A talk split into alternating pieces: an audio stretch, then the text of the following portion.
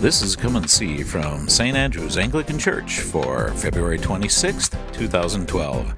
The Gospel is taken from the book of Mark, chapter 1, verses 9 through 15. The message is by Father Ron Baird. That's something to you. Um, the Gospel of Mark is probably my least favorite gospel to preach on because he leaves out any details. I mean, we have this story where the Spirit descended upon Jesus like a dove in the baptism, a voice booms from heaven, This is my beloved Son with whom I'm well pleased. And then the entire temptation story is summed up in one sentence. And immediately the Spirit drove him in the wilderness to be tempted by Satan, where he was ministered to by wild beasts and angels. That's it. I'm thinking, gee, you know, you could have, least Matthew and Luke fill in a couple of things about what happened besides he was tempted. But it does sort of beg the question, doesn't it? Is why is this what is the consequence of this baptism? Seems a lo- like a non sequitur, doesn't it? That here um, Jesus is being baptized, and he, he's told John elsewhere that, that, that let it be in accordance with the scriptures so that they might be fulfilled. And here he is baptized, and and he comes up out of the water, and the voice says, This is my son, the beloved. And then immediately he's driven into the wilderness. I mean, what do we usually do after a baptism? Yeah. Maybe we should drive all the babies out into the wilderness for 40 days. Uh, I mean, what is that about? Why is he driven out into the wilderness? And, and to really understand that, it, takes a little bit of knowledge of the Old Testament and what has gone on in the Old Testament. Jesus is driven into the desert. Um, they call it a wilderness, by the way. It's, I grew up in Kentucky. A wilderness brings to mind Daniel Boone in my mind, but not, not, not a desert. But this is a desert. And he's driven into this desert like the Israelites were driven into the desert. Remember that story? Moses delivers Israel from bondage in Egypt and brings them out of bondage, and he goes up on Mount Sinai to get the Ten Commandments, you know, the tablets, and as Charlton Heston brings them down, um, and um, they've gotten there, and what he discovers is they've melted all their gold and built a golden calf to worship, and he smashes them in two. But after all that's finished, do you remember what happens to the Israelites? Now, where are they going? Promised land. But what happens? They were afraid to. They were afraid to ask directions. Actually, I think there weren't um, there wasn't anybody to ask. no gas stations. they wandered, it says, in the wilderness for 40 years. But what's important is to know what the name of the wilderness is. It is the wilderness of sin. Now, why do you think it got the name the wilderness of sin?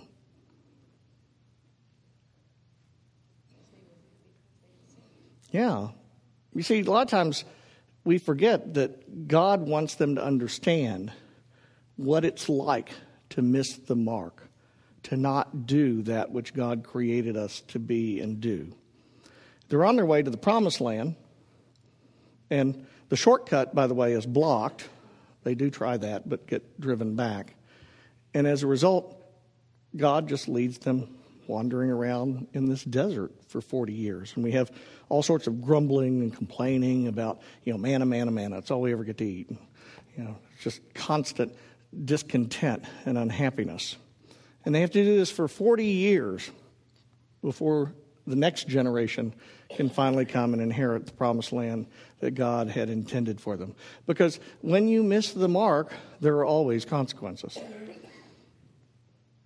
You know, a lot of times we seem to think that we can get away with it, but the truth is there's consequences to anything that happens that isn't what God had planned.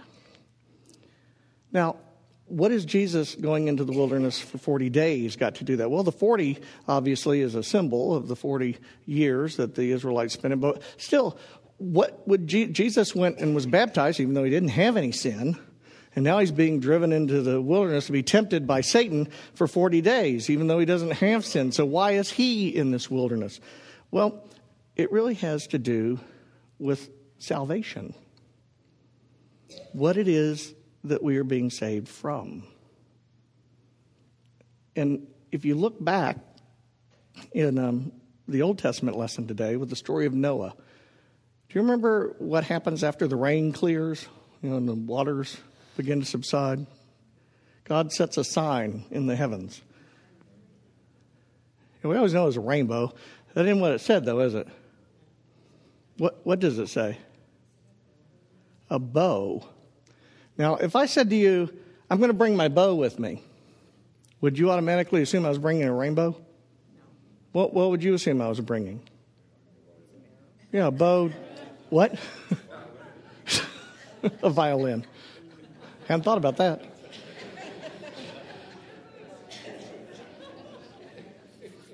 I know I get accused of fiddling around too much, but uh, most people, when you think of bow, would think of a bow and arrow, right? That's because that's what the word sin really means. It's actually used in target practice. Um, when the archers of Israel would line up and they would shoot at the target, if they totally missed the target, completely missed it altogether, then it was said that they sinned. That was what the name of it was. They missed the mark. That's how we literally translate, but they just missed completely. That's a sin. Now, why do you think God would set a bow in the sky at this point? Isn't that interesting that that's what he chooses to be the sign that he won't destroy the earth by water anymore? Well, to do that, you have to go back. Why did he destroy the earth by water? because people were wicked and they'd sinned, gone their own way. And I can remember growing up and hearing they won't destroy the uh, world by water anymore, but there's nothing to say you can't destroy it by fire. I thought, I don't know, that's comforting. But he puts this bow in the sky. It's to tell us something about God. God doesn't miss, ever. God's aim is always true. And the reason why the bow has been put into the sky is not to remind God not to destroy the earth, but to remind us that God's aim is true. So that still sort of begs the question, though so what good does that do us, doesn't it? I mean, God's aim is true, and well, good for him. I mean, how do, how do we get there? And that's where Jesus comes back in, in the desert. The reason Jesus was driven into the wilderness wasn't because he had sinned or done something wrong and had to suffer. It was so that he could begin to do what his mission was. Do you all remember what his mission was? And how does he do that? And what does he do on the cross? But it's, him just die. The thieves died too. He did something else on the cross. Hmm? Boy, those are big words. it's true, but it's a big word. What does that mean? He takes our sins on him.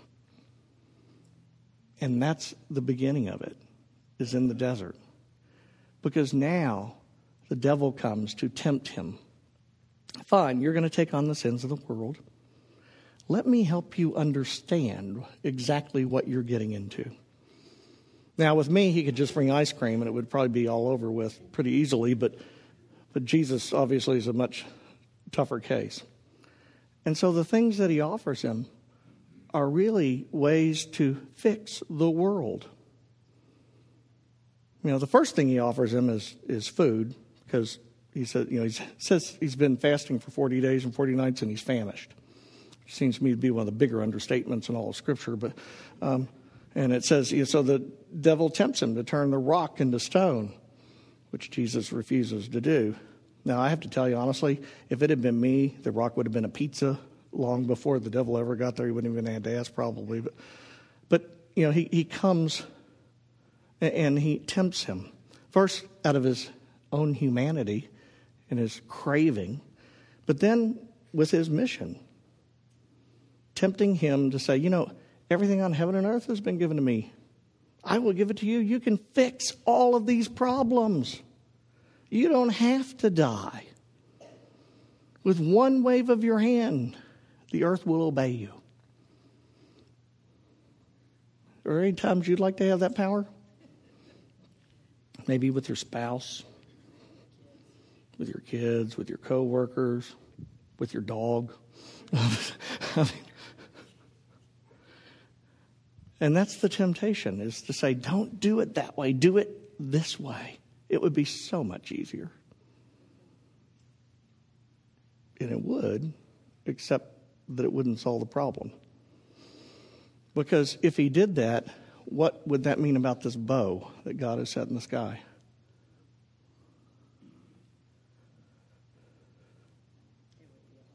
It would be a fake, wouldn't he? Even God doesn't hit the mark. And so Jesus is led into the desert to experience what it is like to be tempted by sin. It is his first taste of how sin is going to come upon him. Sin that is undeserved in his case, but it still will come upon him and will be his. And, and he sees it over and over and over again. You know, he sees it in people who try to thwart his mission by proclaiming his name early you know, before, you know, shouting out like the demons did. We see it uh, as he confronts it in the, in the case of illness, you know, the people who are sick, the brokenness of the world, the lepers, and, and the fear that you could become contaminated by them. And would you actually touch these people, you know, and risk the, the infection or, or, you know, the, the death that may come with it, and that you would be ostracized too. We see it even amongst his disciples as they jockey for position in the kingdom of God.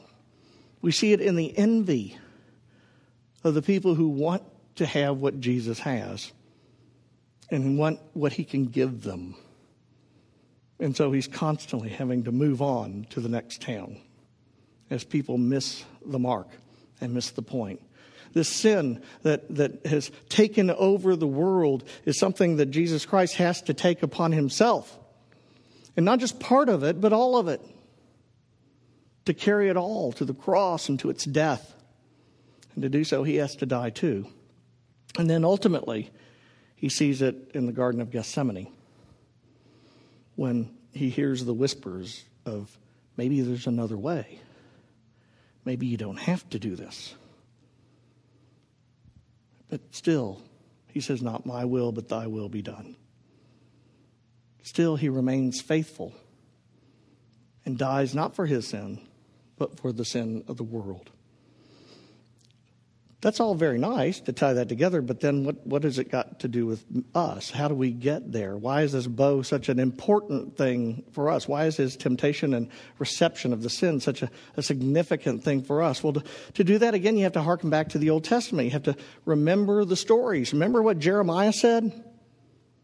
No longer will you have to write thus and thus and teach your children to say so and so but I will write my law on your heart. Now, that doesn't mean he's going to get an ink pen and inscribe it, you know, get a tattoo your heart or something. What it means is it's what you're going to want to do, it's what you're going to choose to do. I'm going to provide the way in which you can get beyond the law to the heart and intent of God. That's really what the goal is. And that's why Peter, in the epistle that we read this morning, begins to talk about the flood as being the, the forerunner of baptism, the beginning of what we have received in baptism. Because you see, in baptism, the way now has been cleared for us to be able to do that which God calls us to do, to follow God in ways that He wants us to follow Him. So, in practical terms, that's what Lent is really all about. It's a journey, a wandering, if you will, th- through the wilderness of our own sinfulness. Now, most of the time, we'd like to take a journey through the wilderness of somebody else's sinfulness. I can't tell you how many times I preached a sermon and had people say, I just wish so and so had been here to hear that. I'm thinking, well, maybe it would be good for you too. you never know. But we don't like looking at our sin, do we? We're pretty quick to point out other people's sins. You know, if you don't believe that, just pay attention to the commercials for the next two weeks with the political ads. They'll point out all the sins of everybody, and then we'll do it all over again in the fall. The only thing that really astounds me about it is that we're shocked that, that we have uh, people running for office who are sinners. Um, but every year we seem to be horrified by the fact that there are actually sinners out there. But you know, the truth of the matter is, is it's not the sinners that bother me. It's not the sinners in politics. It's not the sinners in, in the church. It's not the sinners in the world that bothers me so much. It's the one who think they're not. Those are the scary ones. And what's the, and, and the worst of them are the ones who convince themselves that they're not. You know, because that's what we're taught to do, isn't it? When you go to apply for a job, imagine this scenario. You sit down in front of your potential boss and they say, So I see, you know, what your strengths and all are from your resume. Tell me exactly what it is you think you would be bad at doing in this job. What would you say?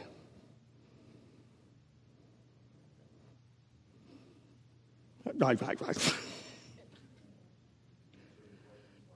yeah. Answering questions like that.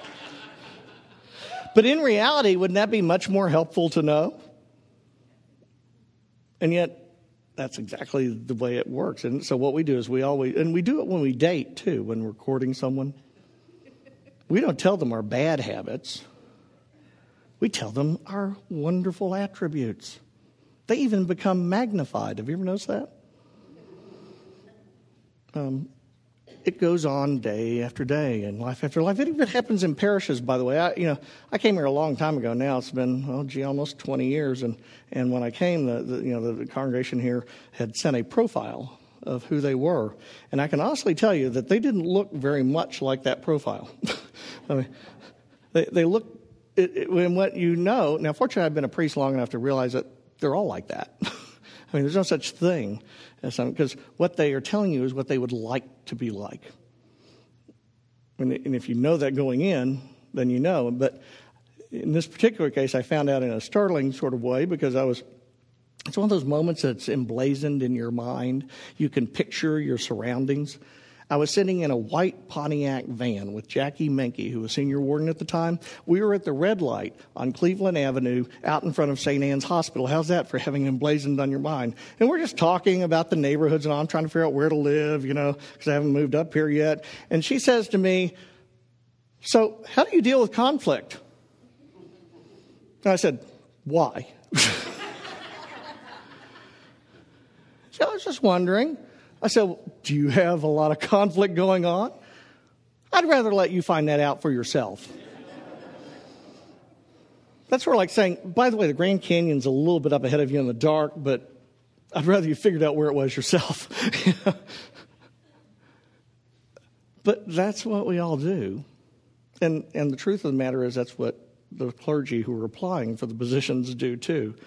They don't, rarely do you find a priest who, who will tell you the truth. I think the one thing that shocked the search committee that came to see me um, was that they said, Who can we talk to in the parish about you? And I said, You can talk to anybody you want to.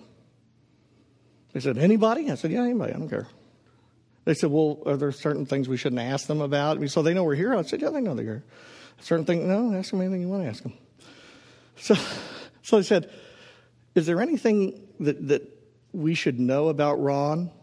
And everybody, almost to a fault, said, if you're expecting the service to start right on time, he's probably not really the guy for you. um, hey, and I lived next door. when I was there, it was easier. Um, but part of the reason why I did that was I wanted them to know who I was um, because that was what they were going to get. You know, I wanted them to know who I was. And that tells us a lot about how it is that we're going to have the law written in our hearts. You know, to hearken to it, we have to go back to Isaiah again. Isaiah said, Make straight in the desert a highway for your God. Well, is that about interstate road building? I don't think so. What it's about, this desert, make straight in the desert of your own sinfulness a highway for your God. Clear the way for Him to come and live in you and through you. And to do that, it's going to take some specific things during Lent. You're going to have to wander through this wilderness and inspect each rock that you come to to see what kind of sin it is, and then look at yourself and says, does this, say, this one belong to me? Is this mine? Is this my sin? Because the truth is, is if you don't own the sin, you can never be redeemed of it. No one can redeem you of something that isn't yours. Now, by owning, I don't mean relish in it or wallow in it or enjoy it, but acknowledge it, embrace it. Say, yeah, that's really me. That's what I'm really like. Because in the ownership of it, we now have the opportunity to be freed of it in Christ. If we don't own it, we can get nowhere. Do you know what the number one step to overcome alcoholism is? Yeah, and who do you have to admit it to? That's what's interesting. No, admit it to yourself is the easy one. Publicly. You have to tell people, I am an alcoholic. Because if you keep the secret and you know you're an alcoholic and nobody else does, guess what happens? You fall over and over and over again. Can you see how, how this is the same for every sin? All these secrets that we keep just enable us to live more and more and more into the sin that's killing us. And yet, how many times do you hear the church as being a place that is truly confessional? It truly is filled with people who admit to their sins, who say, This is my sin, who can just confess it out loud and acknowledge it. And yet, if you can't do it here, where would you be able to do it? Where would be a place that would accept it? The world's not going to accept it, I'll guarantee you that. You know, they're looking for the weakness in your armor to get at you. But where's the place where we can go and be real? Because the truth is, is until you confess it, you cannot overcome it, just like the alcoholic. Until they admit they're an alcoholic, they can't begin the process of overcoming it. You know, until we begin to look at these rocks and really say, yes, this is me, and own it, we can't overcome it we can't clear it. Because if you go up and there's a big boulder there, and you go, let's see, pride, pride, pride. No, that's not me. And you, and you walk around it. Guess what happens to the rock? It stays there. Is that clearing make straight the paths of God, a highway for your God? No. That's saying, sorry, detour. Not this one. And all too often, we don't want to see those things. And the hardest ones are the ones we don't even want to see ourselves, that we don't want to admit. The one thing I've found as you wander through the wilderness and you ask God to reveal to you your sinfulness is that they show up. That's what's really frightening about it, is he shows you. And I use the illustration of a rock. And the reason why I use that illustration is because what we need to do during Lent through this journey is to pick up the rock. Don't leave it there. Put it in your backpack. Take it with you. Move on to the next one. Because it is in owning these things that we are clearing the way. And ultimately, the goal is to get to the cross, to carry all of this pride, all of this vainglory. Don't you love that term? Vain glory. Do you know anybody who has vain glory? There are an awful lot of people have vain glory. You know, selfishness, gossip, slander, all those things we just read about in the Great Litany. The very first thing translated, very first service in English, by the way, was what we did this morning in the Great Litany. All of those things stand between us and our God. Stand between us and that bow that shoots straight and hits the target every time because we can't. But He can. He can't write the law in our hearts if we don't open the way for Him. Behold, I stand at the door and knock, He says in Revelation. And then what, what's the very next sentence? Anybody remember? If you open, if anyone opens, I will come in and abide with them. But there's that caveat there, isn't it? If anyone opens. And all too often we don't want to open. Because to open means, ooh, the world might find out I'm a glutton. I'm glad you all don't know that. The world might find out I'm an adulterer. Some of you probably don't know that. You know, but I am. I'm Judas. My, my marriage to Judy is my third marriage. And for a long time, I thought, I just keep picking bad people. It's their fault. They're evil. And I had a therapist once that said, a Christian therapist, who said to me, Why do you suppose you're picking them then? I hated that question. Just turned it right back on me. And what I realized was that I was looking for unconditional love that I never got at home. I wanted a, a, a spouse who would be give me unconditional love always. And you know when you're dating people, they really do that, don't they? I mean, they're just they'll do anything. Oh yes, dear, whatever you like. um, and then I couldn't understand how they could change. And it wasn't until I realized that I was the problem, not them. It was me that I became freed from it. And, and thanks be to God, oddly enough, in not looking for unconditional love, I found the person who loves me more unconditionally than everyone, anyone else ever has. And Judy, isn't that weird? That when I gave it up, I got more of it than I'd ever gotten. Not that she does it unconditionally, because she's human like everybody else. And I tell people if you want unconditional love, go to God or get a dog. That's all you've got. I mean, there's no other hope. You know, both of them